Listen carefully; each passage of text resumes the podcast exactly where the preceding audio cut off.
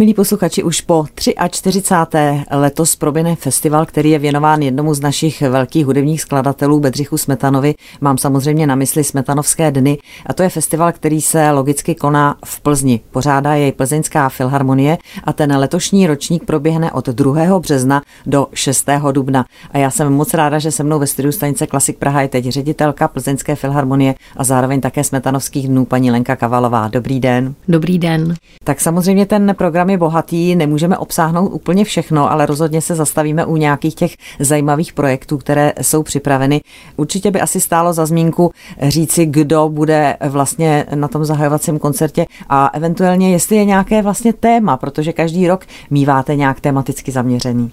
Tématem 43. ročníku festivalu Smetanovské dny je léta putování lidé na cestě v dlouhém 19. století, což je téma, které vypsala plzeňská sympózia a pak již tradiční téma Bedřich Smetana a související odkazy. A jak už jsem říkala, určitě by stálo za zmínku začít tím zahajovacím koncertem, alespoň několika slovy. Na zahajovací koncert jsme pozvali hosta, budou to letos norimberští symfonikové, kteří přijedou s významnou uměleckou osobností, kterou je Alexander Blätenberg.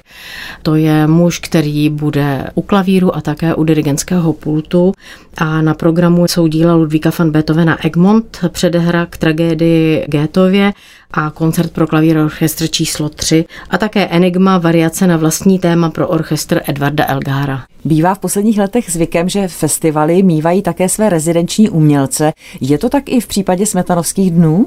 Ano, rezidenčním umělcem a nejen tedy festivalu Smetanovské dny, ale vůbec naší sezony Plzeňské filharmonie je pianista Igor Ardašev. A Igor Ardašev v sezóně s Filharmonií vystoupil dvakrát solově v obou dvou našich abonentních řadách Diamantu i Platině a v rámci festivalu Smetanovské dny má klavírní recitál, kde zahraje díla klasiků Wolfganga Amadea Mozarta, Ludvíka van Beethovena nebo ale Kláry Schumannové, Roberta Schumana a také udělá interpretační kurzy pro studenty Plzeňské konzervatoře, takže to si myslím, že je velmi významné a těší se to velké oblibě.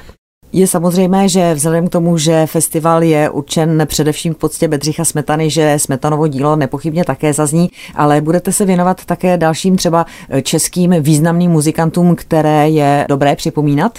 Zde bych určitě zmínila jméno houslisty Františka Ondříčka, které je neprávem opomíjené. František Ondříček, vlastně tady si připomínáme, nebo v loňském roce jsme si připomněli 100 let od jeho úmrtí. Vladislav Vilímec a Miloslav Vilímec zahrají barkorolu pro housle a klavír Františka Ondříčka, také českou rhapsodii pro housle a klavír. Kromě tohoto jména se na koncertě s názvem Podsta Františku Ondříčkovi objeví skladby Františka Bendy, Edvarda Griega, Nikola Paganiniho a dalších.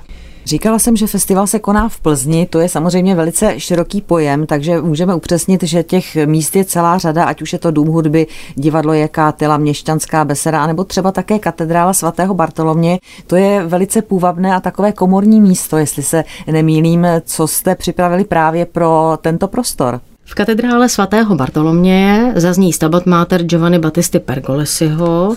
Bude to v takovém komorním provedení dvou zpěvaček Lucie Wagenknechtové, sopranistky a sopranistky Jany Kubicové a doprovodí je Tomáš Pindor na Varhany. To je první koncert a druhým koncertem nebo takovým projektem je putování pařížskými chrámy, o které se postará varhanice Irena Chřipková a trombonista Tomáš Trnka, který je ale současně také solo trombonistou Lipského Gewandhaus orchestru. Tak to jsou tedy víceméně komorní koncerty, které jsou připraveny pro ten krásný kostel svatého Bartoloměje. Nezapomněli jste také ve svém programu třeba na dětského diváka? Na dětského diváka jsme nezapomněli. Zde jsme připravili pořad s názvem Dvořák cestovatel. Je to pořad, který jsme připravili prvotně pro festival Dvořákova Praha, kde jsme ho také provedli. A herci Svatopluk Schuller a Zbyněk Fritz přiblíží osobnost Antonína Dvořáka tak, jak ji třeba posluchači tolik neznají. Ono se třeba málo ví v neodborné veřejnosti, že Dvořák také rád cestoval, že podnikl mnoho významných cest do zahraničí, že měl rád železnice, to se asi ví obecně, že jsme se snažili o to, aby si na své přišli i dospělí, ale i dětský posluchač, tak ten pořad je takový interaktivní a je tam i taneční prvek, takže taneční škola Filipa Gregoriade se roztančí na Dvořákovu polonézu i sál. Děti se to budou moci naučit, nebo i dospělí, když se připojí. A je to takový komponovaný interaktivní edukační pořad. Tak to už se dostáváme trošku k takovým více žánrovým nebo i multižánrovým projektům. Je tam takových programů, večerů, projektů víc? Je tam třeba ještě hollywoodský dvojkoncert, nejen pro děti, a ten jsme tam zařadili proto. Dvojkoncert mu říkáme jednak proto, že zazní dvakrát za sebou. A to z toho důvodu, že tyto hollywoodské programy nebo filmová hudba hollywoodských hvězd se těší velké oblibě a my máme obrovské požadavky škol, které nedokážeme uspokojit a ten zájem vlastně o to, aby ty děti chodily do sálu je veliký a je to nějaký další druh formy, jak vlastně přimět dětského posluchače k tomu, že třeba i ta filmová hudba má hodně blízko k té klasické. To rozhodně, to je dobrá cesta, jak přivést posluchače ke klasice. I u dospělých to máme také ověřený. Dirigovat bude náš šéf dirigent Čuhej Iwasaki, který se těmto žánrům velmi věnuje. A Plzeňská filharmonie nutno podotknout, že od roku 2011 se těmto projektům věnuje zejména tedy za hranicemi, ale už ty trendy pronikají i do České republiky. Tak to je tedy hollywoodský dvojkoncert a já jsem se dívala na vaše webové stránky a zaujalo mě tam, že tam také snad bude cymbálová muzika.